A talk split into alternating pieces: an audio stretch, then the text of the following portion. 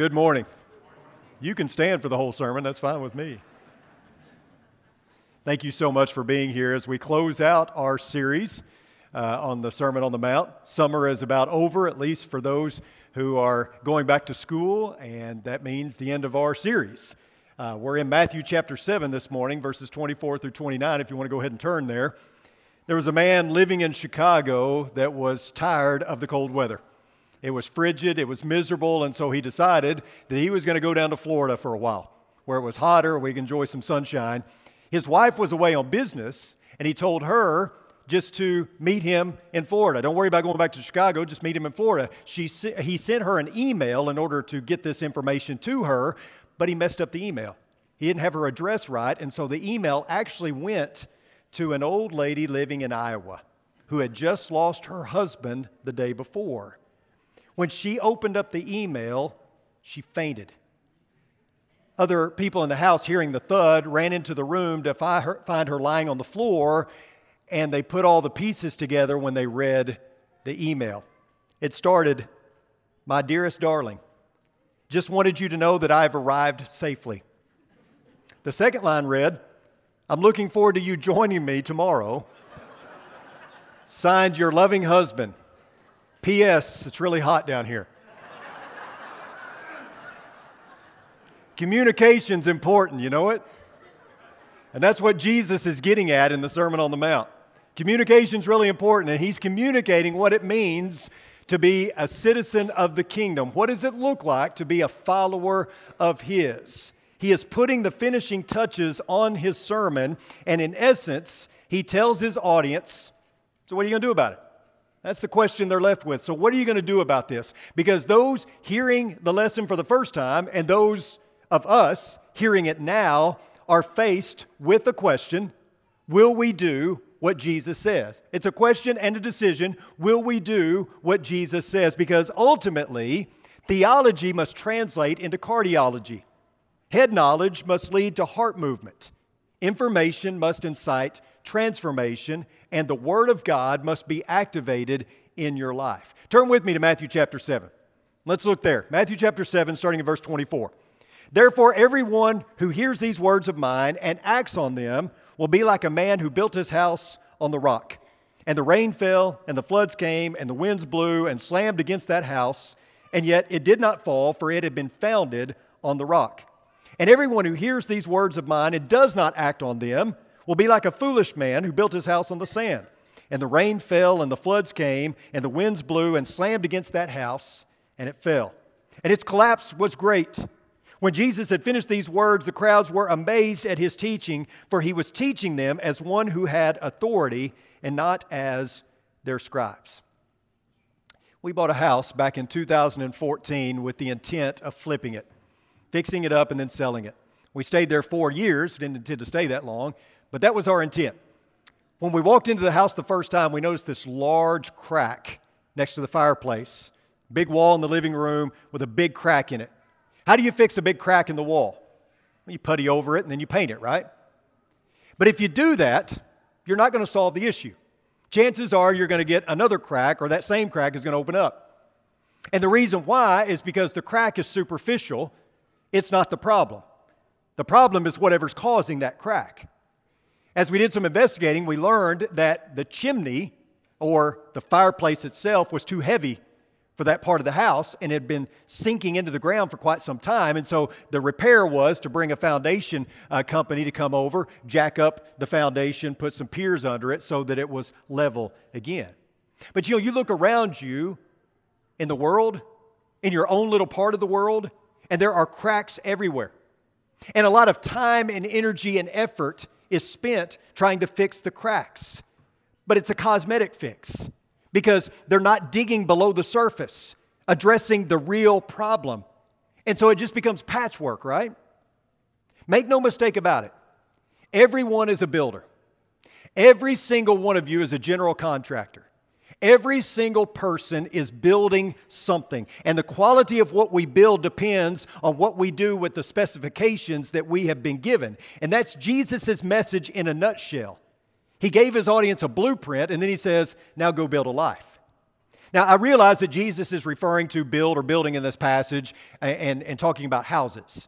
But in Scripture, build or building can refer to building a family, building a life, building a marriage, building a nation or a ministry. You might remember that God's people were referred to as the house of Israel. So, whatever building we're talking about, Jesus' words here apply to all of it. The first thing I want you to notice is the similarities between these two men. Both have the same desire. Both want to build a house that shields them from the elements that they can dwell in. They wanted the same thing, they thought about the same thing, they were interested in the same thing, and I think we can rightly conclude that they basically built the same type of structure. At this point, one could probably pass by the two structures and not see much of a difference. A casual passerby would see basically the same type of house with both these men. Pleasing to the eye, looks like it's well built. However, however, there's a difference below the surface, right? And there's one more similarity between these two. Both will face the same storm. And that final similarity will reveal the major difference between the two. You know, every now and then I get a piece of mail that's addressed to occupant. You ever get that kind of mail? You know what that tells me? It tells me whoever sent me that doesn't care who lives there. They don't care. They don't care my name. They don't, they don't, care about who, who resides at, at 298 Springfield Street. They don't care. They just want whoever lives there to receive whatever it is they're trying to market. Folks, you're going to face trials in this life. Storms are going to come, and do you know why? because you're an occupant. Plain and simple. That's the only prerequisite to facing storms. You got to live here. And you do. Every single one of us are going to face storms because we are occupants. It's a part of just being an occupant in this world. And that's okay if you have a strong foundation. Storms reveal just how strong that foundation is. The storms reveal what you're rooted in. But here's the deal you can't fix a foundation problem during the storm, you've got to do it beforehand, before the storm ever comes while the weather is calm. Back in 1992, Hurricane Andrew did major damage, decimated large portions of Florida. 65 people were killed, uh, over 25,000 homes were lost. After the storm, two grand juries convened and determined that many of the structures that were built were not built according to code, that many times uh, inspections were bypassed or not done legally, and that led to some of the strictest building codes, not only in the United States, but in the whole world. But stricter building codes don't necessarily lead to stronger buildings because, as one legislator put it, people don't like to be told what to do. They don't want to be told how to build. And that, my friends, is the distinction between the wise and foolish builder. That's the major difference. The wise man followed the instructions Whereas the foolish builder didn't want to pay attention to the specifications and the building codes. As a result, his life was decimated by the storm. Now, you look at Matthew chapter 7, and it's easy to think, well, the major difference between these two is the foundation. I mean, obviously, that is the point of the parable.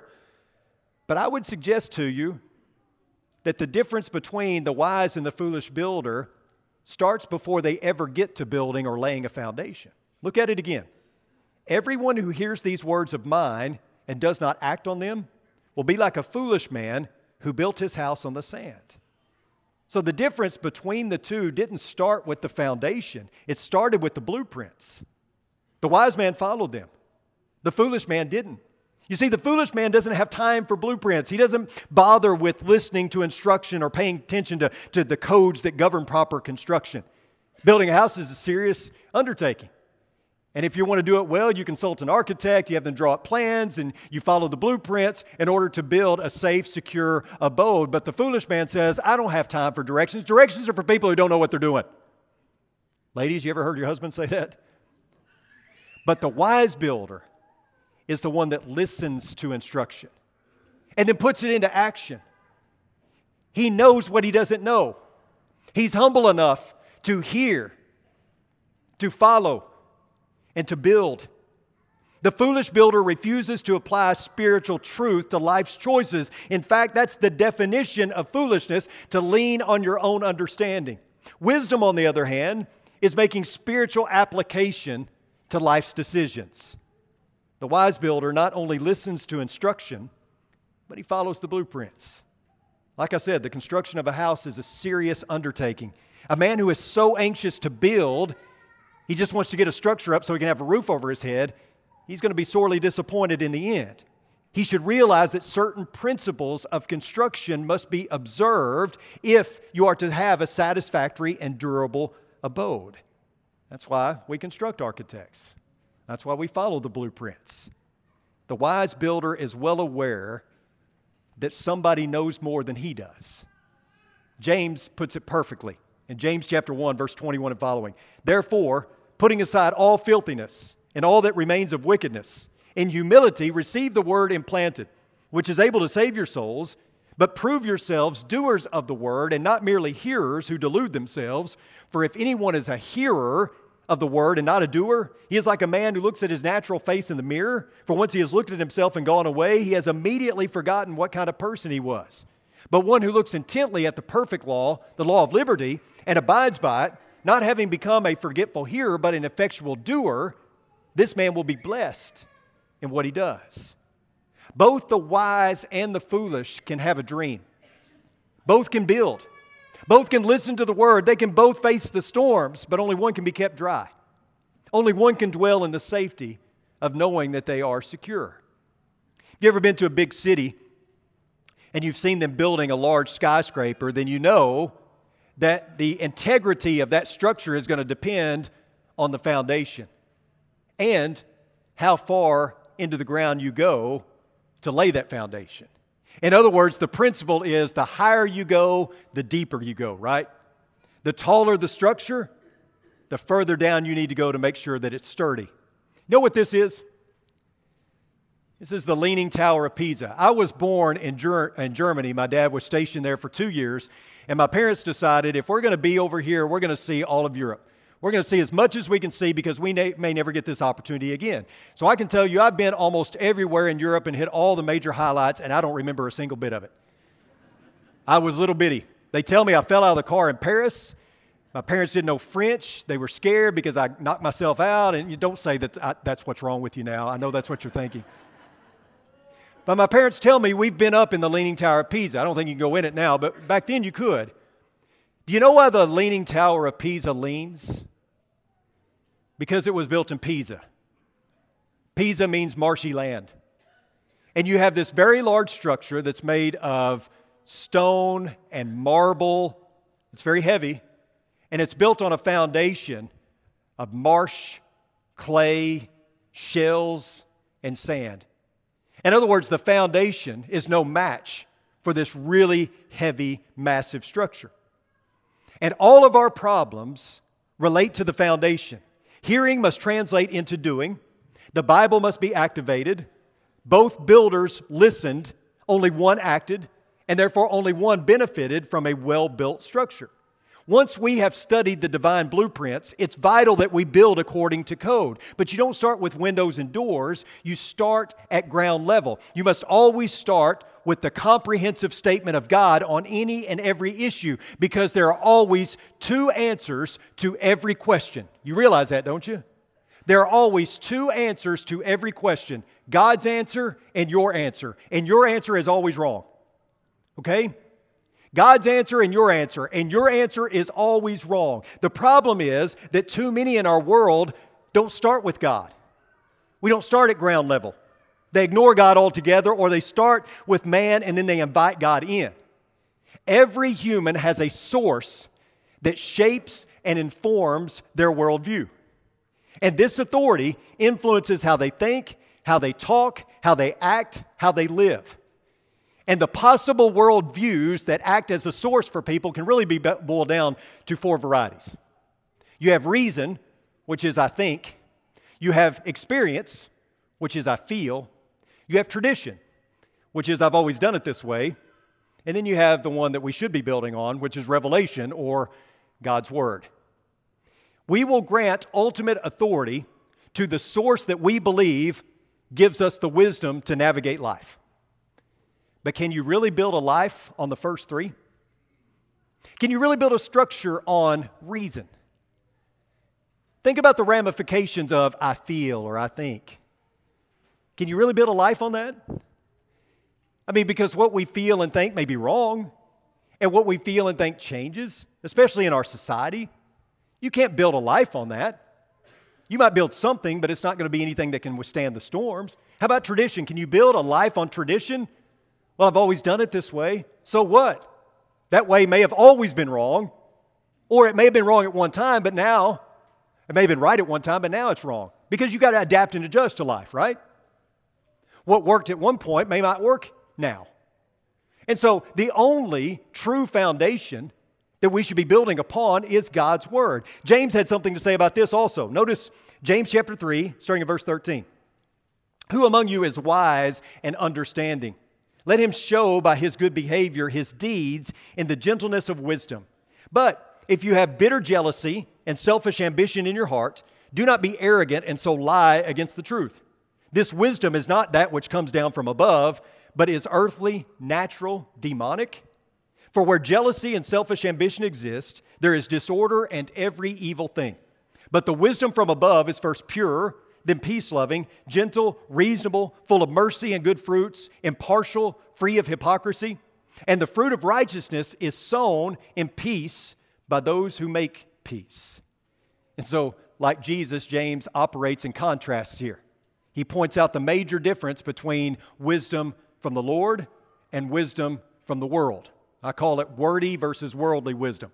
Wisdom from God's word versus wisdom from the world. Notice the difference good conduct versus bitter jealousy, gentleness versus selfishness, pure versus arrogant, peaceable versus untruthful, reasonable versus ungodly, merciful versus demonic, fruitful versus disorderly. Wisdom from above is impartial, it is sincere, and it is void of hypocrisy. So James simplifies life in a twofold manner, just like Jesus did. There is a crystal clear line of demarcation between wisdom and foolishness, and the dichotomy that exists is not blurry at all. The world likes to blur the line because the world wants to ignore God's instruction altogether, or the world wants to include God, but only after they have already kind of made up their mind lay the foundation, and then invite God in. We want the wisdom from above, but we also want to mix in a little wisdom from below. It just doesn't work that way. You start with God, you build on His Word. You construct your life according to the divine blueprints. Human wisdom cannot mix with godly wisdom. It's like, it's like oil and water, they don't mix. The divine standard is the only standard that we need because it's the only standard that is stable. One of the reasons we see so many cracks in our society, and one of the reasons we see so many cracks in the church that mirror the cracks in society, is because we're doing patchwork. We're not going to the foundational level. We start with human wisdom and we invite God in. And whether you're building a home, a family, a ministry, a nation, whatever category of building you're involved in, if the divine blueprints are not consulted and the proper foundation laid, you're going to have cracks that eventually lead to crumbling. So, marriage, fatherhood, motherhood, gender identity, racial division, political unrest, any of the other societal fires that you see burning around us all the time, all of them must be addressed at the ground level, but we don't always do that. We don't address them at a foundational level, we address them at a worldly level, and despite the spin we put on it, it's not working. And you know why I know it's not working? Look around you. You can't tell me it's working because the fires continue to burn. You know why race is such a divisive issue in our culture? Because we start with history, we start with background, we start with what we're taught. And some or all of those things may be partly true or completely true, but it's not where you start. You start at the foundational level with the Word of God. Do you know why there's so much political unrest in our society? Because we start with the party lines. We start with Fox News or CNN. We start with what we're taught, what's been ingrained in us. And some or all of that may be true, but it's not where you start. You start at the foundational level, you start with God. You see, there's no such thing as a black Christian, a white Christian, a conservative Christian, a liberal Christian, or any other modifier that you want to use because the job of the adjective is to modify the noun. Am I right? So if you've got Christian in the noun position and some other label in the adjective position, then the noun must always reflect the modifier. But that's not how this works. Christian or Christianity must always do the modifying. Everything else must be in the noun position because the true representation of who you are, your true identity, is not black, white, Republican, Democrat, or whatever other adjective you want to insert in there because these things do not modify your Christianity, nor does Christianity modify those things. You always start with who you are in Jesus. Always. That's who you are. That is your identity because that's the only thing that matters. No other adjective is needed. I don't need a modifier. I am His. I am a Christian. And that modifies everything else in my life. So I don't start with these other things, I start with who I am in God. Society wants to tell you that it's all about gender, that sexuality is at the forefront, and that it says everything about you. No, what says everything about you is who you are in Christ. And that saturates everything else. If your politics is affecting your faith, then you need to change your politics. Because that's not the way it's supposed to be. Faith should be affecting everything else in your life. Faith should come first. God should come first. You start at the foundational level. Don't get the, the order mixed up. You don't need anything modifying you. If you are in Christ, that's all that matters. You are His, you are a Christian, and that should modify everything else in your life. Anyone know who this is? If not, you should probably just guess a sports figure because that's the only illustrations I use, right? This is John Wooden, legendary basketball coach of the UCLA Bruins. I think he won like nine or 11 national championships. Um, considered by many as the best basketball coach to ever live. If you know anything about John Wooden, if you studied him, you know that he was very much a man of principle. He very much believed in the basics. He had some rules that were very detail oriented. One of them was that he believed his players should all be clean cut and clean shaved. Not because he was an old fuddy duddy, but because he believed the longer your hair was, the longer it took to dry, you could catch a cold. And if you catch a cold, you can't play. And so he expected all of his players to have, you know, be clean shaven, cut their hair. One of the greatest college basketball players of all time played for John Wooden. His name was Bill Walton. And Bill Walton is a self described hippie, and he came back from summer vacation, and he had long hair and a long beard. And John Wooden pulled him aside and he said, Bill, you're going to have to shave and you're going to have to cut your hair. And Bill Walton pushed back. He said, Well, I shouldn't have to do that. It's my hair, it's my beard. I should be able to grow it any way I want to. And John Wooden said, Do you really believe that, Bill? He said, Yes, I do. And Coach Wooden said, well, You know, I respect that. I respect a man who has principles and stands by them. It's been great having you on the team, Bill. Bill Walton cut his hair and he shaved and became one of the greatest basketball players in college basketball. But to show how much John Wooden was dedicated to detail and things on a foundational level, every year before they ever dribbled a basketball, he would gather his team together. First practice, they would get in the locker room and he would show them how to properly put on their socks. Now, you imagine that.